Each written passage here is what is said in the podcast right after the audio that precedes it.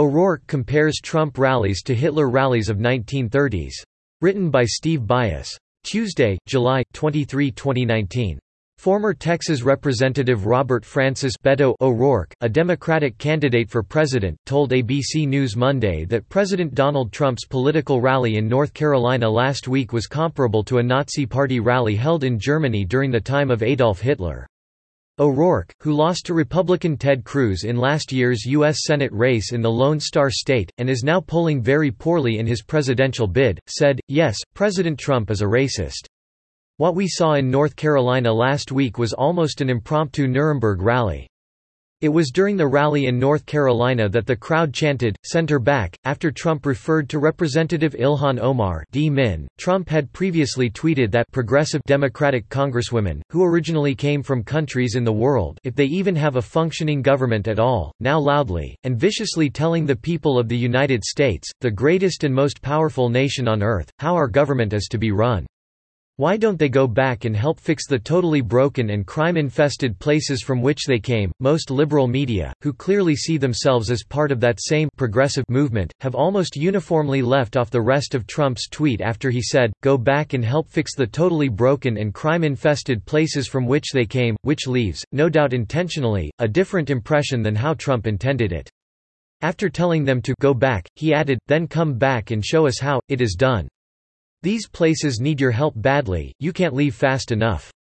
I'm sure that Nancy Pelosi would be very happy to quickly work out free travel arrangements. Anyone who is not blinded by irrational hatred of Trump can see that his remarks were tongue in cheek, telling them to come back and show us how it is done, then adding, These places need your help badly. Obviously, Trump does not believe that these places need their help, because they are either openly socialist, or are very sympathetic to socialism.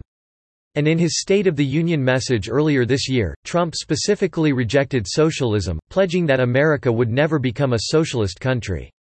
O'Rourke, however, like most on the left, is essentially humorless, and he responded by calling Trump a racist, asserting that Trump was inciting hatred against Omar and stoking violence against people based on the color of their skin, based on their religion, based on their differences from the majority of Americans. Actually, if anyone is inciting violence, it is O'Rourke, who compared the Trump rally to a rally of Hitler's National Socialist Party.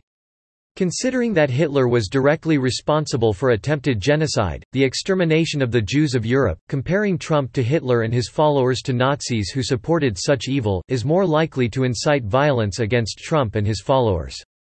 In fact, that has already happened. The liberal media made little of it, but it was a supporter of socialist presidential candidate Bernie Sanders who attempted to murder a Republican member of Congress, Steve Scalise. Another Sanders supporter physically assaulted Senator Rand Paul R. Kentucky, while Paul was mowing his lawn. One can only imagine the reaction if a supporter of Trump, or Ted Cruz, or any other prominent Republican assaulted a Democrat politician, especially Omar, or one of the other four members of the so-called squad of socialist members of Congress. All across the country, backers of President Trump, everyday Americans just minding their own business, have been likewise assaulted just for wearing a Make America Great Again cap.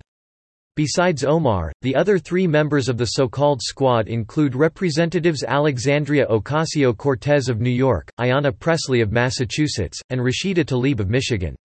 Although Trump made no mention of the ethnicity of any of the four women, Democrats and their allies in the mainstream media have generally agreed with O'Rourke's intemperate remarks that Trump went after them based on the color of their skin, based on their religion, while the media nitpick and micro-analyze every word Trump utters or tweets, desperately looking for something to criticize. One of these four women, Rashida Tlaib, celebrated her swearing in as a new member of Congress in January by telling an audience, we're going to impeach the mother f*** asterisk asterisk asterisk in a obscene reference to Trump.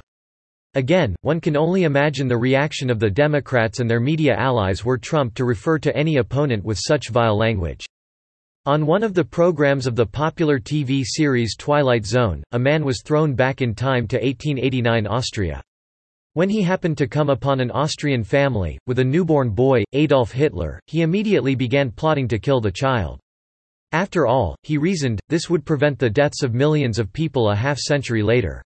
If O'Rourke and others are going to compare Trump to Hitler and Trump supporters to National Socialist Party followers, would it be too much of a leap to fear that such over-the-top rhetoric could inspire another deranged socialist to attempt to murder the President of the United States and his followers?